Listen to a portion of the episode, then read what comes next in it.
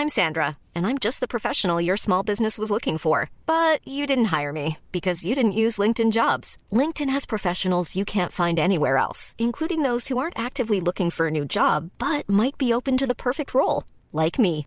In a given month, over 70% of LinkedIn users don't visit other leading job sites. So if you're not looking on LinkedIn, you'll miss out on great candidates like Sandra. Start hiring professionals like a professional. Post your free job on linkedin.com/people today. Millions of people have lost weight with personalized plans from Noom, like Evan, who can't stand salads and still lost 50 pounds. Salads, generally, for most people, are the easy button, right? For me, that wasn't an option.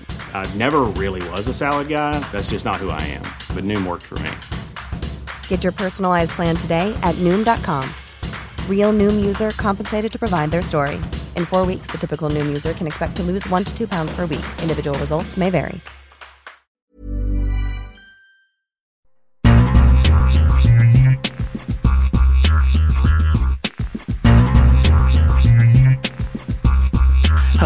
And welcome to the World Soccer Talk podcast. My name is Christopher Harris and I'm joined by my co-host Kartik Krishnaiyer. Kartik, it's been a while since we've done a podcast uh, where we're not talking about Welcome to Wrexham.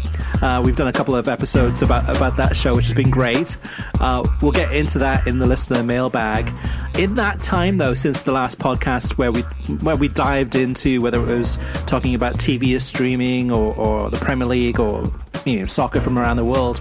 Since that time, Todd Boehly tarnished years of good work by American investors. Gary Neville replied that US investors are a clear and present danger. Clubs in UEFA discussed the possibility of playing a uh, mini tournament in the United States instead of the UEFA Super Cup in future years. And then Premier League clubs have discussed the possibility of not playing in the League Cup from the 24 season onwards, um, and also stopping replays in the third and fourth rounds of the FA Cup. So a lot has happened, and actually a lot happened uh, th- this day that we're recording this one, which is Friday.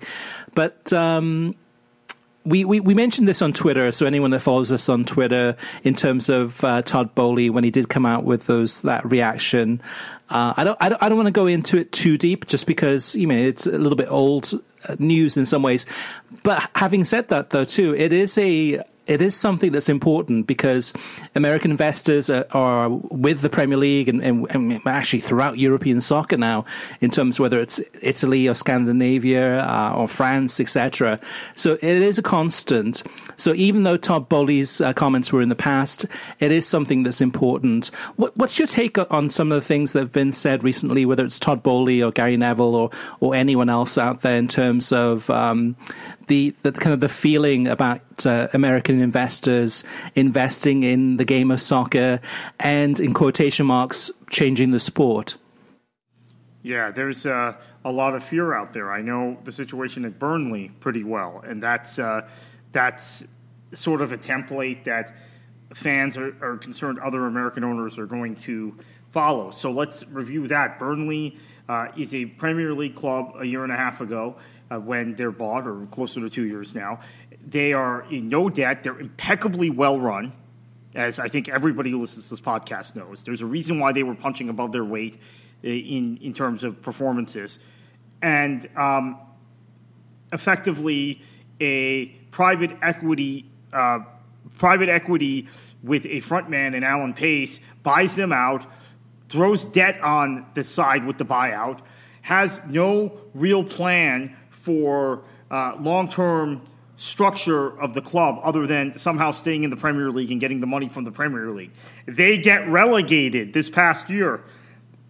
And there's lots of uh, lots of concern there, right? And Vin- Vincent Kompany has come in, and he's had to rely on the generosity of his former club, Manchester City, with loan players and finding young players uh, and selling guys. Uh, you, you, have a situation at um, uh, sorry, Chris, I'm going to bring this up. Uh, you have a situation at Swansea City where uh, you have an ownership that has not invested in the club, that has taken the, the, the players who come through Swansea's system and monetized each and every one of them seemingly in every transfer window. I, am including January windows in this to the point where Swansea has gone from a club that was on the cusp of returning to the Premier League for multiple seasons to being where you guys are now. And, and um, I, am just hoping you guys can stay in the championship long term with this situation.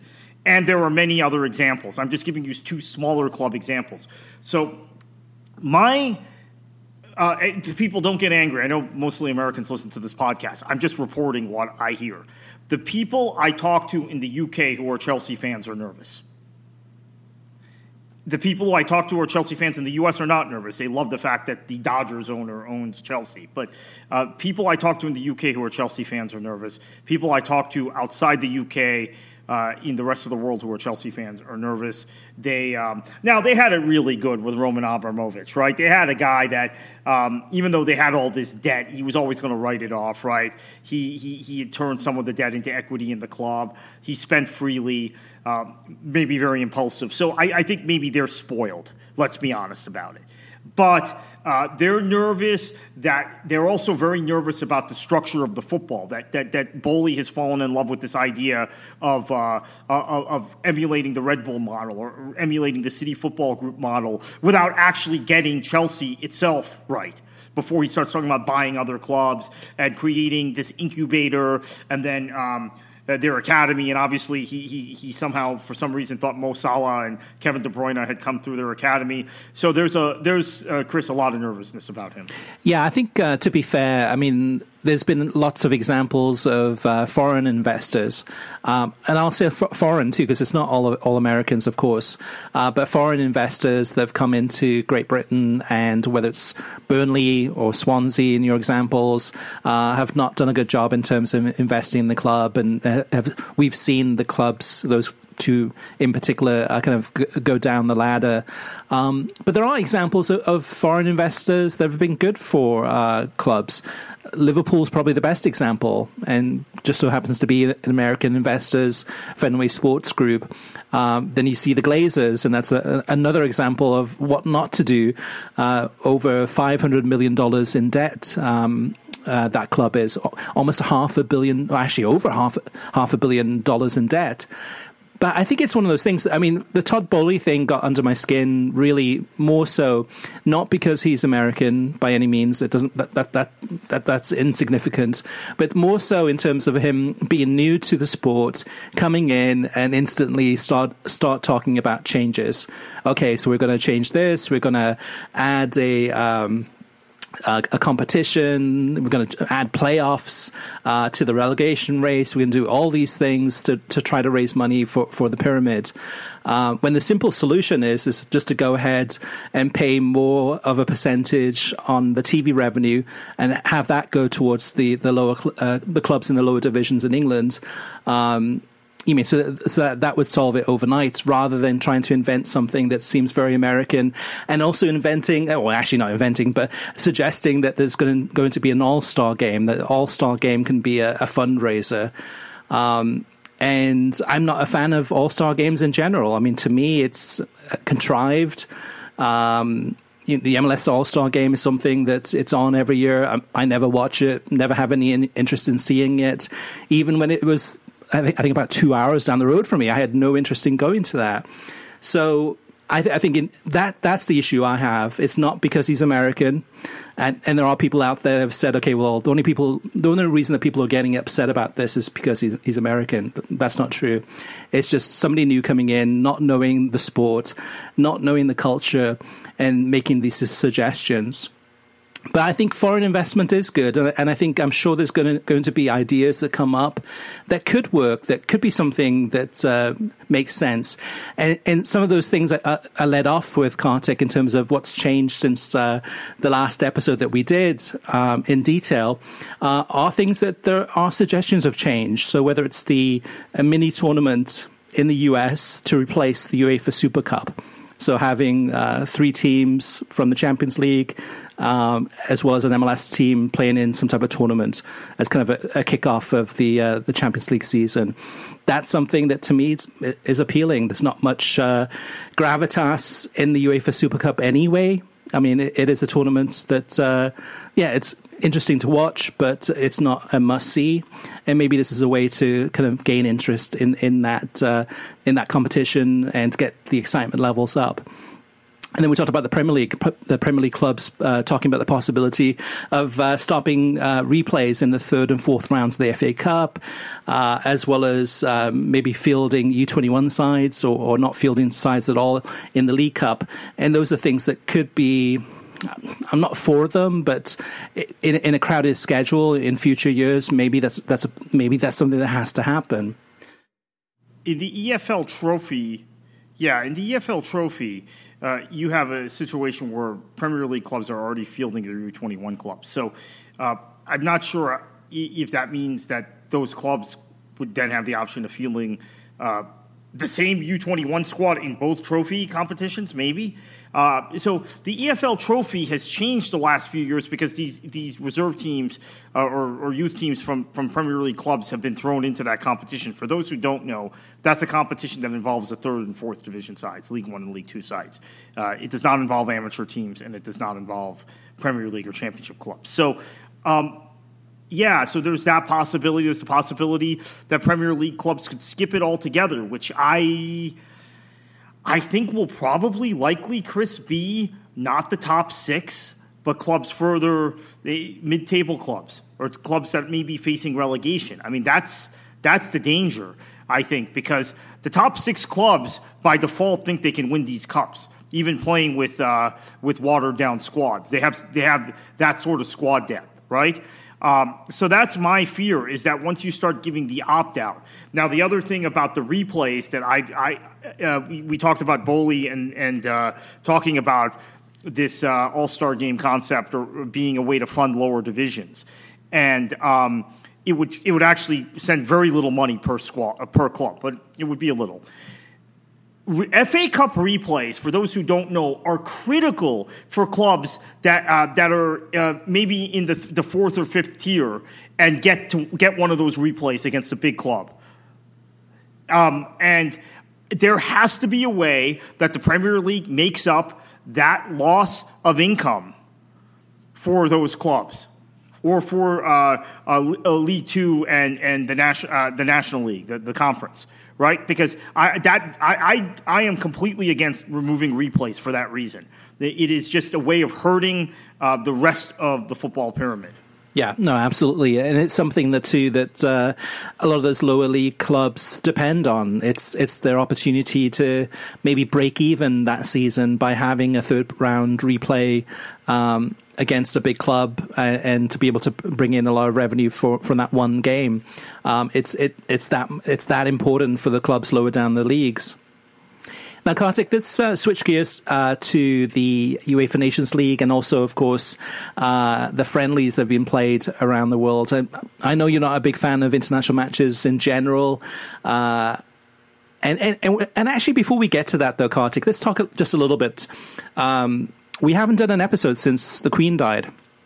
And that's another big change since uh, the podcast. And we had the uh, the death that was on the Thursday, and then uh, the Premier League games that were cancelled. Well, actually, throughout England um, and Scotland and Wales, games ca- and Northern Ireland cancelled that weekend. And for me, it, it, was it was kind of a double blow. It was very depressing. So, some as somebody who was born and raised in Wales, moved to the United States when I was fourteen. Um, I'm an American citizen, but I'm also a British citizen. But the Queen is somebody that's uh, close to my heart in terms of somebody that uh, I've seen on two occasions, but always felt that uh, kind of an affinity to the royal family. And I realized too that most well, not, not most. A lot of British people don't feel that same way, uh, or even outside of Great Britain too, that don't feel the same way about the royal family. But for me, it, was some, kind of a really heavy blow. The death of that, and then on, on the weekend, no games at all. And it really felt like a, a, like a black hole. It was just like, to me, like sometimes, oftentimes for me, uh, watching soccer, especially on the weekend, is an escape. is is kind of a way to sit back, enjoy, and focus on something that's enjoyable to me and outside of that too, life is enjoyable for the most part. But I mean, we all go through stress and we all go th- uh, diff- through different things. But for me, soccer is an escape. It, it's a passion. It's something I love to watch and, and do. Um, so having the double blow of the Queen passing away, and then no Premier League games that weekend, um, and then we had the cancellations of uh, well, what, three key games the following weekend, and now going into the international break you know, I, I, I was depressed. I, I, I, felt like a really kind of like kind of a heavy heart. Uh, the soccer, yes, definitely, but but the Queen, the Queen, in, in addition to that. So before we get to talking about the international games and uh, the friendlies that that have just happened, uh, I want to get your take too, Kartik, because I, I, know that um, this affected you pretty uh, greatly too. Uh, yeah, yeah. I mean, I guess what it did is it just it, it, moved me back to watching a lot of Bundesliga, and the league is very competitive thus far this season. I mean, we'll see if it remains competitive. I think uh, there were there were clear signs. I mean, there's a case that Dortmund will be able to hang with Bayern all season. There's a case that they won't. I mean, they're not they're not scoring goals. They're not getting goals now. Marco Reus is hurt, so that's. Uh, he always gets hurt. It feels like at critical time. Can I just add one more thing, thing though, Kartik? Because that weekend, um, when there was no uh, English or British soccer on, I watched Bundesliga, I watched La Liga, I watched Serie A, but nothing stood out. I mean, no, nothing grabbed me. I, I, was watching the games, nothing really uh, amazing happened. I, I guess I, I, think the I think the Juventus game on the Sunday uh, where they I think they lost that game, but that that was a shock. You know, they they got a they got a, a dodgy call at the end. Okay, right. Oh yeah, yeah, yeah, yeah.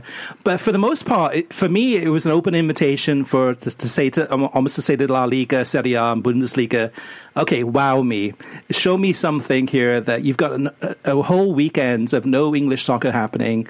Show me something beautiful. Show me something creative. So, show me something magnificent. And I watched it, um, but I, I, just could not find it. Maybe maybe it was just one of those weekends where nothing really uh, jumped out. But it just seemed like a really empty weekend, um, and, and that might have been, uh, you mean, partly too also because of the Queen passing away and kind of being depressed about that. Uh, yeah, I I, uh, I actually ended up uh, spending a lot of time car shopping that weekend, and, and didn't wasn't uh, uh, didn't get to watch as much football as I would have liked. And, and, the car shopping was a direct result of there being no Premier League or Championship. So it, it was the weekend to do it, actually, as it turns out, and, and some other factors with, with my other car uh, having problems. But um, last weekend, with a number, with most of the big six not playing in the Premier League, uh, the Bundesliga was pretty compelling. And I, and I think uh, the, the, the case for Dortmund hanging revolves around the fact that they have three very good center backs. In fact, their fourth center back they jettisoned to Manchester City, and he's starting for the uh, for the reigning Premier League champions. So uh, that kind of tells you how good I think Dortmund's center back uh, options are. But they have shipped goals in in in uh, in rapid fashion, right? They've they've conceded seven goals in uh, this season, but uh, in two of the matches they conceded three goals in rapid succession, right? And in the Bremen game, we all remember. Uh, but the case against them is that they don't have the striking options with Reus hurt and uh, Haller out, uh, and they're just not going to be able to score the goals. So I think ultimately Chris will look back uh, at the end of the season and say, okay, was when the Queen, uh, the, the, the, the, post uh, death of Queen Elizabeth II, did it compel us about other European leagues? I think that's going to be based on whether the Bundesliga remains competitive or not, or at least from my perspective, it's going to be based on that. If uh, in March Bayern are eight points ahead or ten points ahead, like they usually are, then it'll be like, okay, you know, those were two wasted weekends. Yeah, it helps definitely that uh, Bayern Munich is stumbling right now. They're going through a, a tough patch of uh, not winning a lot of games, um, so it does make the, the Bundesliga more interesting, and and of course uh, Union Berlin doing so well too uh, at the top. So th- there is interest, and it's something that you mean. I, I don't dislike the Bundesliga. I do like the league. It's just I'm I'm, I'm waiting to be just like a, I don't know, swept off my feet. Like to see something that really pulls me in, that speaks to me. Um, but but but I think if Bayern is ever not going to win the league, it's going to have to be a team like the way Dortmund is playing this year, which is very conservative, winning matches 1 0. They have you know, they have tons of the ball, right? They have 60, 65% possession in every game, but they're not they're not the Dortmund of old that was kind of swashbuckling, but then shipping goals at the other end in games were 4 3, 3 2. I think you have to be efficient and grind out a lot of 1 0. So because of that, it's probably not going to grab the neutrals, unfortunately. right. It's going to be yeah, more pra- an efficient team that, that knocks them Yeah, off. it's more pragmatic. And it's amazing, too. Like, like how poor um, Dortmund was in the beginning of the season and, and, and how good uh, Bayern Munich was. And then pretty quickly the season changed where, you mean, Dortmund are getting the results. Nothing really spectacular in terms of uh, entertainment. And then Bayern Munich is stumbling, and then uh, Union Berlin are doing doing really well at the top. So yeah, yeah, it it doesn't have to be uh, entertainment football. Um, or football as it's meant to be. But it would be nice to get something where you're just like just salivating at, at what you're seeing, and just I mean, because we are getting that Kartik from Erling Haaland. Which I mean, coincidentally, you mean previously of uh, Dortmund and um, RB Salzburg, but when we watch Haaland play or we watch Arsenal play, it's just like, wow, this this is really top draw. And it helps when you have some of the best Brazilian players from around the world playing in England, as well as arguably the best striker in the world. Um, there's more to it than that, of course, too. But but that's what I'm hoping for when I'm watching. You mean Serie A or the Bundesliga or La Liga or Ligue 1 or you know, MLS or whatever it is?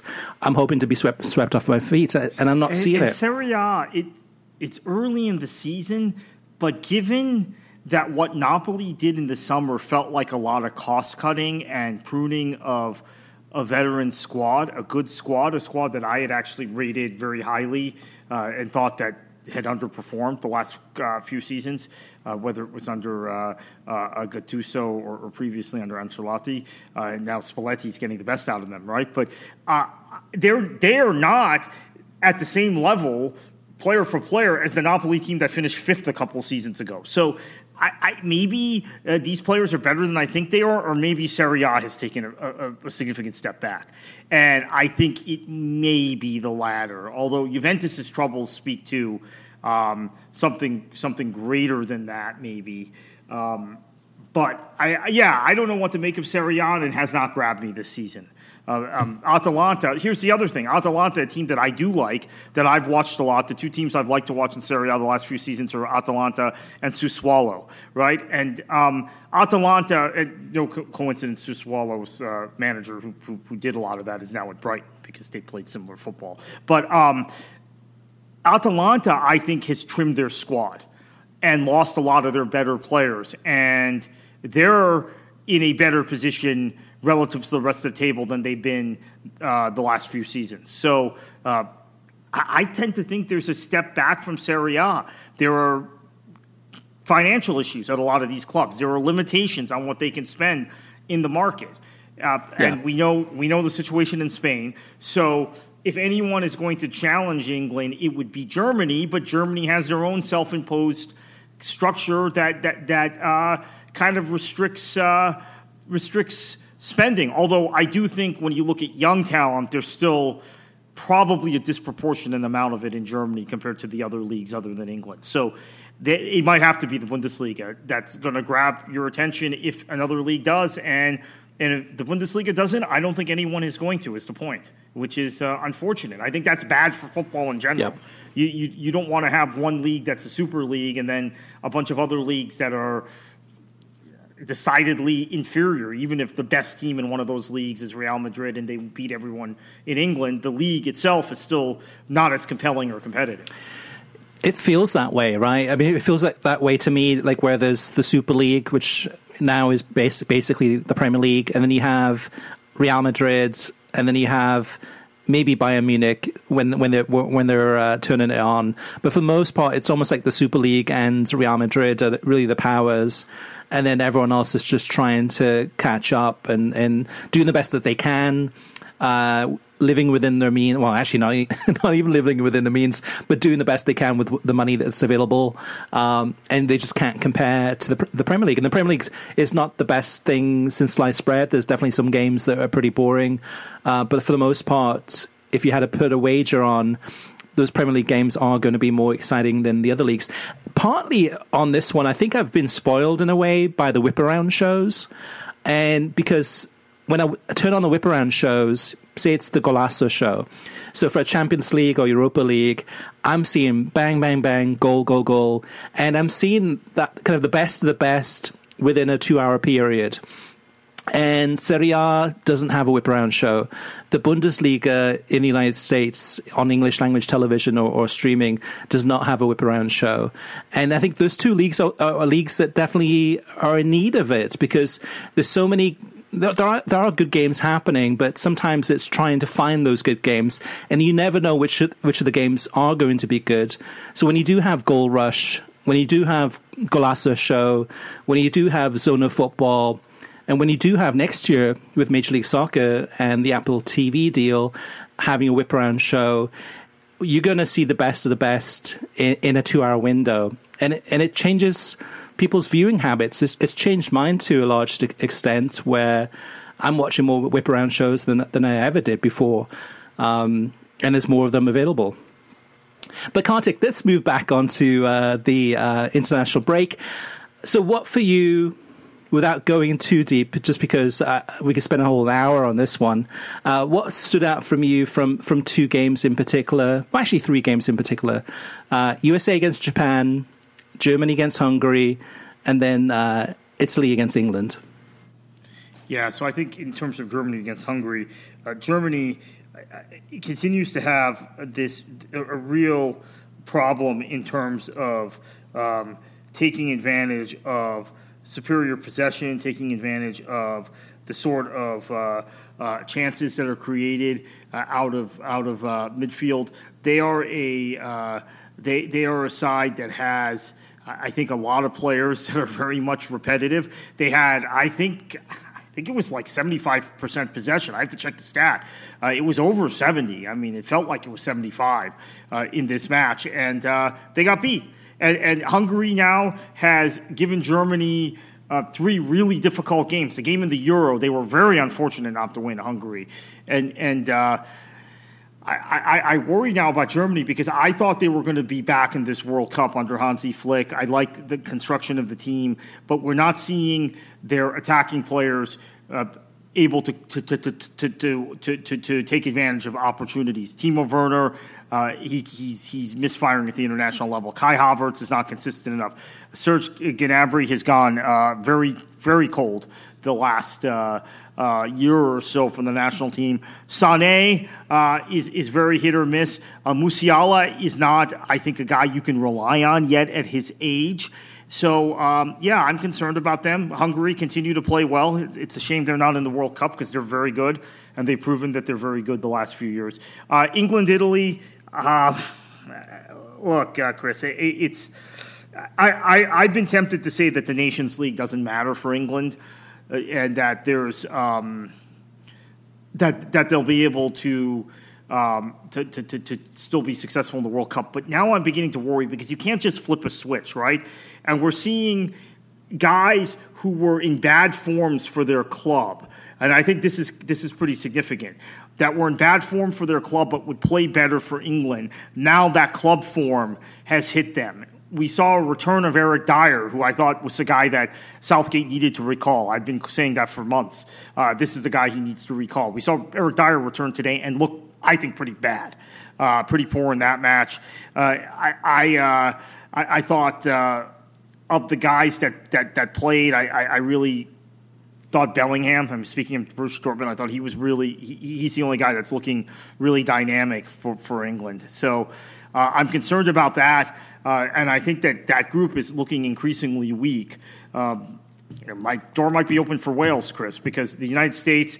I'm not surprised by by the performance against Japan. I think Japan is pretty good. Uh, they're unfortunately for them in a very tough group uh, in the World Cup. They tend to be in tough groups uh, just because they're an Asian team and they're not seeded, right? So they always end up in, in these sort of inaccessible groups. But um, Japan plays the kind of high pressing, energetic game that would give the U.S. trouble.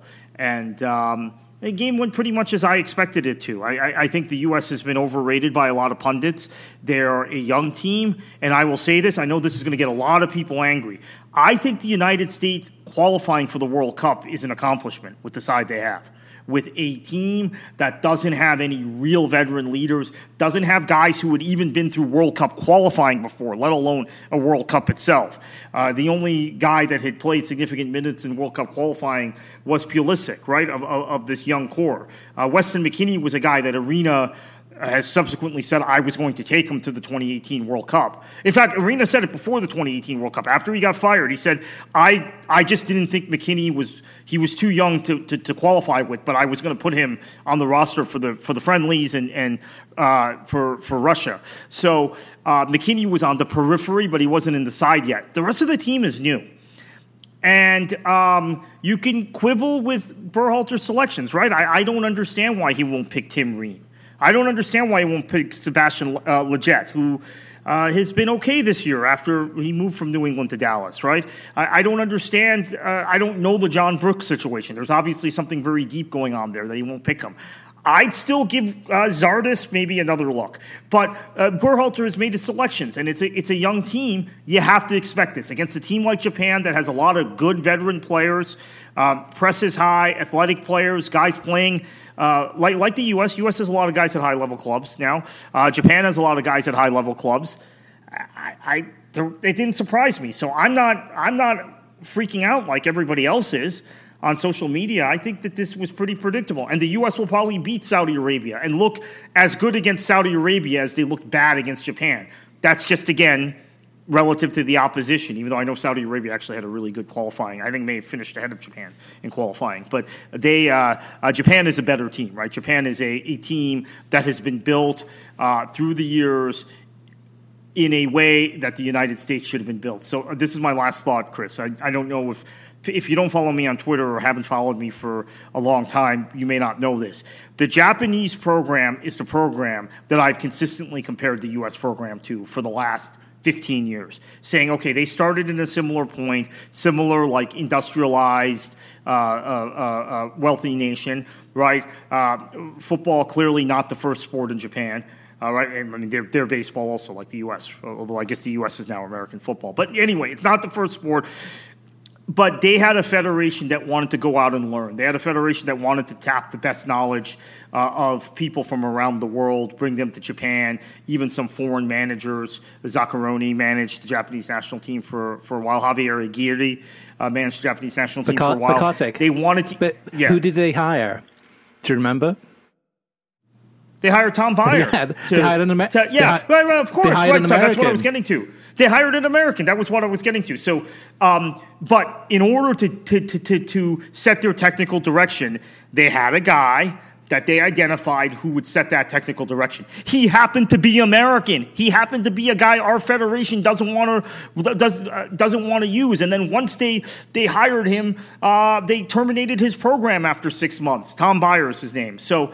Um, I, have compared us to them, and they have been on this trajectory where they go out and bring the expertise in, and they, they've been building. The U.S., very insular, very arrogant, a federation that's more concerned about cronyism and protecting, uh, protecting certain professional leagues and certain um, uh, agendas and, and, and certain, uh, I think, economic interests. So, uh, yeah, Japan is generally two goals better than the U.S., I, I, so I, I wouldn't panic. Blame the federation. Yeah, every time I watch the United States play and they play a disappointing game, uh, I think to myself, okay, wow, this is going to be this is going to be really difficult for the US in that Group B with uh, I mean, England, Wales, and Iran. And then I watch England play, and I'm like, oh my gosh, this England team is so underachieving. Uh, and I think a lot of it, to me, is is Gareth Southgate in terms of just the way that he has this this, this team playing. Uh, against Italy, they weren't as um, held back as they normally are. Um, but you saw that with the, the second half, uh, well, late second half substitutions. Uh, Grealish coming on, um, changing the game, and all of a sudden, then England looks like actually has a little bit of energy moving forward, more creativity. Really is, is what it comes down to, uh, and starts to open up the game a little bit, and looks like they might be able to get at least get a point in that game. Uh, again, Southgate leaves it too late. So uh, to me, Southgate is the the main issue. I mean, yeah, there's definitely selection issues in terms of some of the players in the squads uh, trying to figure out what the best team is.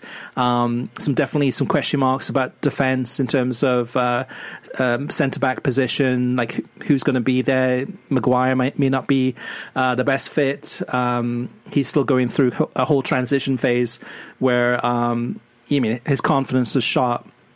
And then Eric Dier with a great chance uh, to, to show his worth today on Friday, but didn't really uh, come through so with the US though too, I mean, and then Wales. So Wales to me is um, inconsistent at times. They look amazing. At other times, they're making some kind of uh, schoolboy errors. Um, so so Wales, it's hard to know which one will turn up. This could be a team that could go win the first game against the United States uh, and then draw uh, against uh, England and then beat Iran and go through the group pretty comfortably. Uh, or it could be a, a, team that could go into this uh, group and, and lose all three games. You never know and and then Iran flying under the radar, and Iran's definitely a team uh, not to um, underestimate by any means. So when I do see the US po- uh, perform badly, uh, or definitely below their their expectations of, of, the expectations of what we, we kind of feel that they're at, even against a really good J- Japan side. I look at the other teams and think, okay, well maybe this group's wide open. Group B, there's really no, there's no. And when you uh, mention Iran, I have to, to mention to, to advance, given how England is playing right now. I, I, when you mention Iran, also, Chris, I have to mention uh, on the subject of Tom Byer, another guy the U.S. had tapped the expertise of. Uh, Tom Byer, they didn't, right? They gave him six months, and they and they said, "Oh, this isn't working," because they're they're always concerned about economics, right? Everything's about money with the U.S. Soccer Federation. They had Carlos Queiroz draw up uh, this this fantastic report uh, which they never implemented. They implemented maybe 15% of it. I have to go find the report. I have it somewhere. Uh, but uh, Carlos Queiroz should, had outlined a vision for uh, that would uh, uh, make the U.S. competitive. Uh, in in uh, in terms of uh, competing for, for high honors, World Cups, et cetera, down the road, you know, by realistically by 20, 2014, 2018, completely ignored. Carlos Queiroz, I, I believe, has just uh, come back and taken the Iranian head coaching job again. I believe, um, yeah, I believe so. Uh, yeah, yeah, yeah. So he's a guy that knows the U.S. He's a guy who knows how to beat the U.S. He knows the flaws in their system. So the U.S. is going into, I, I think, a difficult group now. England is not is not playing particularly well. Uh, Wales, you know, you, you could speak more about them, Chris, but I think um, I like I, I, I, like the wide play from Wales. I think uh, uh, Dan James, uh, Dan James, Brennan Johnson. You have, I mean, maybe I know I threw this out to you on Twitter. Maybe David Brooks is back. He's he's back training now uh, with with Bournemouth. It's probably unlikely, right? But um, you've got a lot of good wide options. You can always play Bale wide. I, li- I like the team with Kiefer Moore up top. They're not going to do to uh, the U.S. what Japan did today. They're not going to suffocate them in terms of, of, of when the U.S. plays out of the back. But I do think they have the ability when the U.S. if the U.S. doesn't retain possession to to to to, to move the ball quickly against the U.S. And with uh, Kiefer Moore's strength in the air, uh, combined with Brennan Johnson, Dan James making forward runs, uh, I think that they have a great chance to beat the U.S. Now, I do think the central midfield situation for Wales is is is questionable, right? An aging uh, central midfield. Um, and at the back, I think it's it's pretty good. Look, I, I think it's really helped uh, uh, this year to see Ben Davies play that left center back uh, position for for Spurs, yep. right? That that also gives uh, Rob Page another option on what to do with the with the Welsh back line, and, and uh, has made Davies probably more versatile. So Uh, I, I, I like Wales. I'm concerned about the central midfield, but I think the U.S. could very easily lose that game. Well, I would say though, too, Kartik. Before just a, a, couple of minutes ago, you did mention some of the the crazy analysis that's out there in terms of um, mostly from U.S. soccer journalists or you know, media people, and part of it though too. I, I think this is important for listeners to know. Is part of this is in terms of the World Cup it is in the business interests of everyone from, at Fox, um, at Telemundo, and and anyone that's really kind of into uh, making money off the U.S. men's national team doing well in the World Cup. It's in the the interest of everyone in even in those circles to go ahead and paint a positive picture and say that, yeah, the US has a really good chance of getting into the, to the second round or as some of the pundits w- were saying uh, in the last 24 hours, that, yeah, Wales is beatable. Wales is the team that uh, the US will uh, be able to come up up, up against, and, and, it's it's a good fit for the United States to go ahead and beat Wales and move through. And and you know how it is, Kartik. It, when it comes down to it, I mean, anything can happen in the game. Yes, the US could win. Yes, Wales could win. Yes, it could be a draw. But I, I, I think we have to remember too that oftentimes too people are thinking in terms of what's in the best interest of say Fox Sports or Telemundo or whoever it may be. Um, thinking that or wanting that the US to go far because if they go far, then they make more money. You mean in terms of the, the broadcasters or the media companies? And uh, if the US exits in the first uh, the first round, we've seen this, car Kartik. There's so many Americans that completely stop watching. They, Americans will, I mean, no, when I say Americans, some casual soccer fans will only watch the World Cup for as for as far as the US goes. Once the US is out, they'll stop watching. Now you'll get some casuals that will go on and will fall in love with the sport. We'll go ahead and watch um, all the other games too. Not all, but you mean watch the World Cup final and, and see those other stories. But a lot of it in the United States is based on how well the US t- team does. So it's in the best interest of pundits at Fox or Telemundo or elsewhere to to talk positively about the US and say, okay, this is great. They've got really good chances of progressing through this tournament. And and who knows? I mean, we've seen some US soccer journalists say that who knows, maybe they, they can win it. I'm Sandra, and I'm just the professional your small business was looking for. But you didn't hire me because you didn't use LinkedIn jobs. LinkedIn has professionals you can't find anywhere else, including those who aren't actively looking for a new job, but might be open to the perfect role, like me. In a given month, over 70% of LinkedIn users don't visit other leading job sites. So if you're not looking on LinkedIn, you'll miss out on great candidates like Sandra. Start hiring professionals like a professional. Post your free job on linkedin.com/people today. Millions of people have lost weight with personalized plans from Noom, like Evan, who can't stand salads and still lost 50 pounds. Salads generally for most people are the easy button, right? For me, that wasn't an option. I never really was a salad guy. That's just not who I am. But Noom worked for me. Get your personalized plan today at Noom.com. Real Noom user compensated to provide their story. In four weeks, the typical Noom user can expect to lose one to two pounds per week. Individual results may vary. Hey there, it's Michelle Norris. I'm host of a podcast called Your Mama's Kitchen. When I travel, I'm usually looking for a way to find a taste of home when I'm not at home. And one of the things I love to do when I am at home is entertain. And Airbnb allows me to do that. When I was in California recently, I rented a house that had a great kitchen. And when we were sitting around the table, we we're all thinking, we're in someone else's house. Someone could be in all of our homes as well. If you have a home, but you're not always at home, you have an Airbnb. Your home might be worth more than you think. Find out how much at airbnb.com/slash host.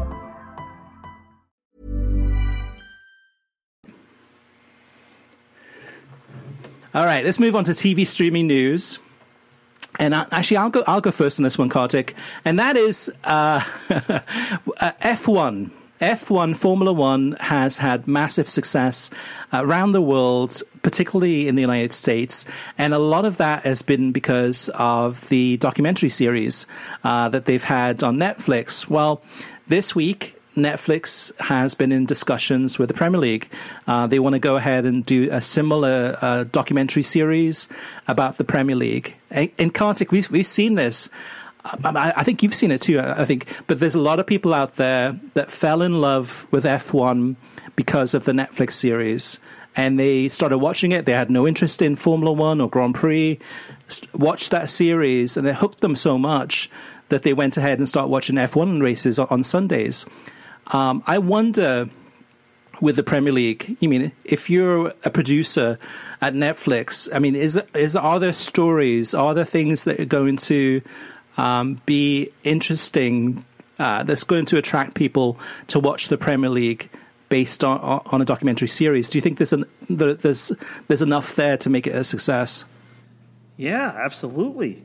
I, I, I think this is going to be great for the Premier League uh, if this happens, and I think it'll boost the popularity in the U.S uh, tremendously. So uh, it, it's uh, I, am not really in the Netflix ecosystem, but a lot of people watch Netflix and don't watch other streaming services. It really surprises me uh, to learn that. So I, I think uh, uh, to observe that, I think it's going to be great if it happens.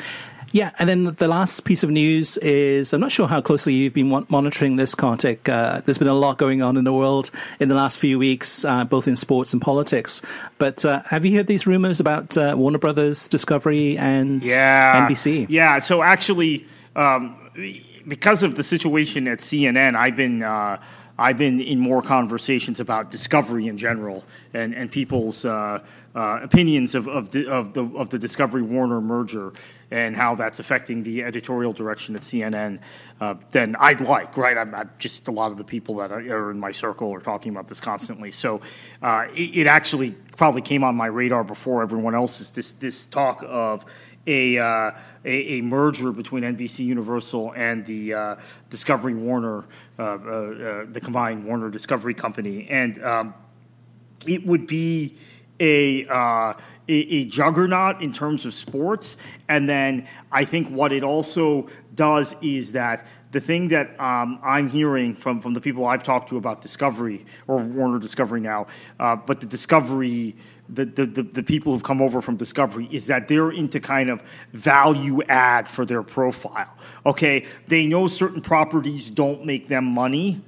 They make money in other ways, but there are value adds uh, in the way uh, they want to be viewed in the greater uh, greater ecosystem of, of, of, of, media conglomerates, media companies. So a lot of the stuff uh, that NBC Universal owns. Um, uh, uh, being merged with this would be really, really uh, interesting. Um, and so you would also be in this position where you're kind of combining streaming services. And there's been um, kind of stop starts with with uh, Warner Discovery with their streaming services. Now, th- actually, this weekend, as we're recording this on Friday the 23rd, uh, this weekend HBO Max is is is, is getting a bunch of new uh, programs and and and and features. Uh, through this merger. Now, Chris, this is interesting because my understanding was that they were going to uh, com- merge everything into Discovery Plus, but they're still adding things to HBO Max. Maybe that's a way they make a, a merger or making one thing more seamless.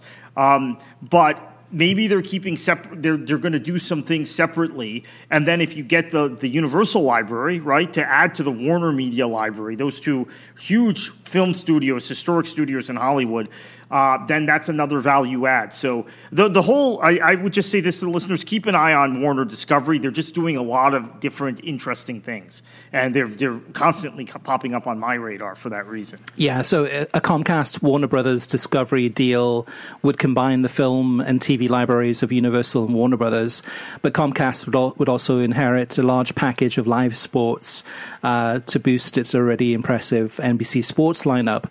So for soccer fans, what this could mean if this goes through um, is that you would get maybe say through Peacock or, or you know, through NBC Sports, you would get the Premier League as you do now, but you'd also get uh, U.S. Women's National Team games and U.S. Women, uh, Men's National Team games, and then um, U- U.S. Open Cup.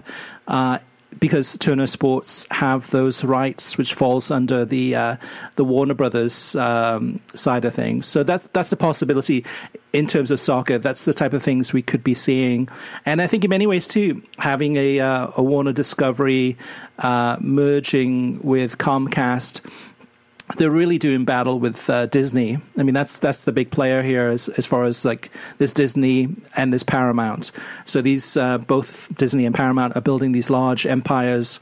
Um, a lot of it on the backs of streaming, and then you've got uh, Warner Bro- uh, Warner Brothers Discovery who, have merged, and then you've got NBC Universal and NBC Universal. You know, it's great for Premier League games, uh, and we've seen Peacock, but um, combined would be a lot more powerful in terms of what they could offer. All right, let's move on to uh, listener mailbag. Uh, first up is Tim, and he wants to talk to us about Welcome to Wrexham. Tim says, I think you were somewhat gushing when you were reviewing this series. It's really just the Ryan and Rob show. Their knowledge of uh, football is basic, to say the best, and they seem in it uh, more, of, more as a joke or a lark. Uh, just watched episode seven. What is Wales was essentially absolute nonsense and certainly play into the worst common denominator. Uh, let's hope they concentrate more on the football side. That's where the interest lies. And I think in many ways too that um, actually I like that episode where they did a kind of a, a deep dive into Wales talked about the history, um, and then also had the other episode, which was Wide World of Sports. And I liked that too because it was a way of both topics. So if you're going to do a kind of a um, kind of a primer on Wales. How can you do it in an entertaining way that's going to uh, keep uh, FX and Hulu uh, viewers you know, uh, captivated? At the same time too if you do an episode focused on highlights rather than just showing highlights how do you make it interesting well you had a, some comedy you had the wide world of sports you had the two anchors and i think in many ways too um, it was it was uh, it was fun watching that. Uh, the information got across in a different way than what we're used to. Um, but I do think that the Ryan and Rob show, yep, it is them. I mean, they're a large part of this, but uh, it's also the more I watch it, the more I enjoy it, and the more I get kind of uh, kind of a deeper connection to that community aspect too, and that's something that they keep on pushing also. Next up, Jason says, Jason R says, I stumbled upon your podcast while looking for talk about the recent UEFA Champions League matches and really enjoyed the talk about the series Welcome to Wrexham. The conversation about Pro Rel was spot on. Without a network of connected and distinct leagues and academies to develop and supply them with players, professional sports in the States will only exist in their own silos and paradigms. I'm a lifelong player, official, coach, and fan of uh, soccer. And even though I was born in the US, I call the game by its rightful name. There is a ball, and you move it primarily with your foot, hence football. I look forward to listening to more of the pod. Kartik, so uh, yeah, the, the conversation about ProRel and uh, needing a network of connected and, and uh, distinct leagues. Um, is something that's yeah, it, it's it's not there yet. Um, maybe it'll never be, but uh, I mean, to me, I'm I'm not giving up on, on, on the hope and dream of either FIFA or US Soccer Federation or some type of new federation that comes in and say, hey, let's do this the right way. Let's make this work where it is going to be attractive uh, to viewers in the United States and not to not just to businessmen. Yeah, unfortunately, as someone who's worked in the game in this country for for, for years, I, I'm more pessimistic now than ever because I think that we had a window where we could have made a change, and this federation continues to be uh, continues to be what it is. I mean, I, and I've already laid that out earlier uh, in talking about uh, the comparison with Japan on the men's national team side and their uh, unwillingness to to to play by international norms, which are logical for things like player development and uh, development of club cultures, et cetera. So, uh, but Jason R, thank you, and and uh, really enjoy, uh, glad to have a, a new listener and, and, someone as knowledgeable as you, uh, as experienced as you in the game, listening to us. So uh, that's fantastic. Thank you, thank you much for your feedback. And then, last but not least, we have some feedback from Chris. Chris says, I recently had a discussion with some of my friends about Fox's upcoming World Cup coverage and the concerns about it. The biggest one was brought up uh, that was brought up was uh, Fox preempting World Cup matches to FS2, especially ones on Saturdays and Sundays to show college football and NFL games on Fox and FS1. Even though I have FS2 through Fubo, many fans do not uh, due to cable and satellite companies still considering it a premium channel, channel and making people pay extra. Uh, we also discussed college soccer quite extensively and its future. A few friends said that with the rise of national super conferences in college sports, the number of schools having men's programs uh, in soccer, in addition to women's, will increase when it comes to VAR, I've noticed that in the Premier League, it plays more of a role in affecting the outcome of matches than any other league I watch, mainly because it is used more often than, say, Major League Soccer. However, in the past few weeks, my team, Seattle, was denied an important point against Orlando because of VAR, especially the winning goal Orlando scored, which was clearly offside in my view. Last but not least, as for CBS hiring Ray Hudson, I think it's an excellent move in terms of bringing more excitement and energy to their coverage. I agree with Chris about Dre Cordero. At least CBS did not go the route Fox did with it, uh, the Champions League by bringing in a commentator with a non soccer background to replace Peter Drury, which would have been a disaster. Any thoughts on any of those comments there, uh, uh, Kartik, from Chris? Yeah, I mean, I, I, I, I tend to uh, really agree on the Ray Hudson thing, and, and I think uh, uh, uh it's uh, it, it's really good also that they've gone the soccer route, right? Dre, uh, Ray Hudson, as you said. Um, on VAR, you're absolutely right, I, Chris. I, I I, I, think the Premier League. I'm now coming around, and this is this is not an original theory. Stewart Robson said this first uh, and has stuck with it that the Premier League likes the attention, right? They're all about the entertainment, greatest show on earth. So they've made VAR deliberately more controversial than they, than it is in Germany and in uh, uh, uh Italy, Netherlands, MLS, yeah. etc. We saw how well VAR can work uh, in this U.S. Japan game, right? That was pretty straightforward. I, I see the, the Japanese goal, the first goal. I'm like, he's on right? Yep. Just logically, he's on. We didn't see lines drawn, and oh, his kneecap might have been off. Um, and Japan got the goal, right? Took yep. what thirty seconds. VAR came back. Okay, goal. But that's that's so. So the problem is the Premier League doesn't work it that way. Yeah, maybe it's on purpose or maybe it's by uh, ineptitude. But I mean, to me, the Premier League still does its dirty laundry in public, which is using VAR. So you see the VAR and you see them rewinding, fast forward, you see the lines coming out, and you see kind of the slowly they're trying to line it up. So you're seeing it in real time.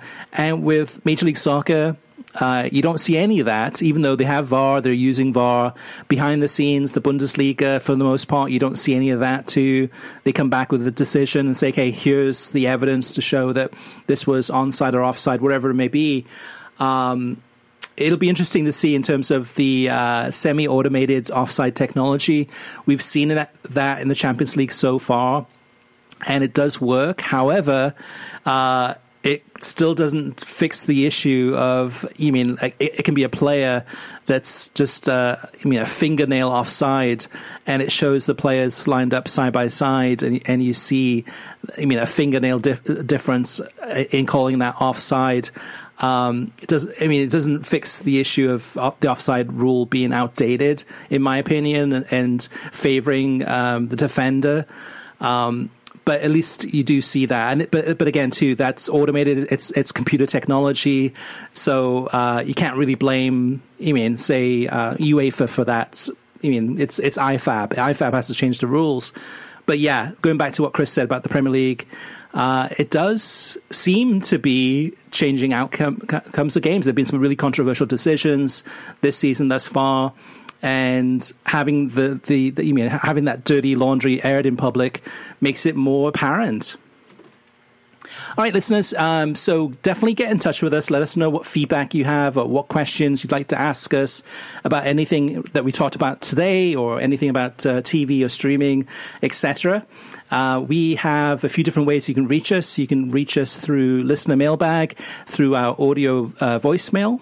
So if you want to leave, leave a uh, audio voicemail, call us at 561-247-4625. Again, that's 561-247-4625.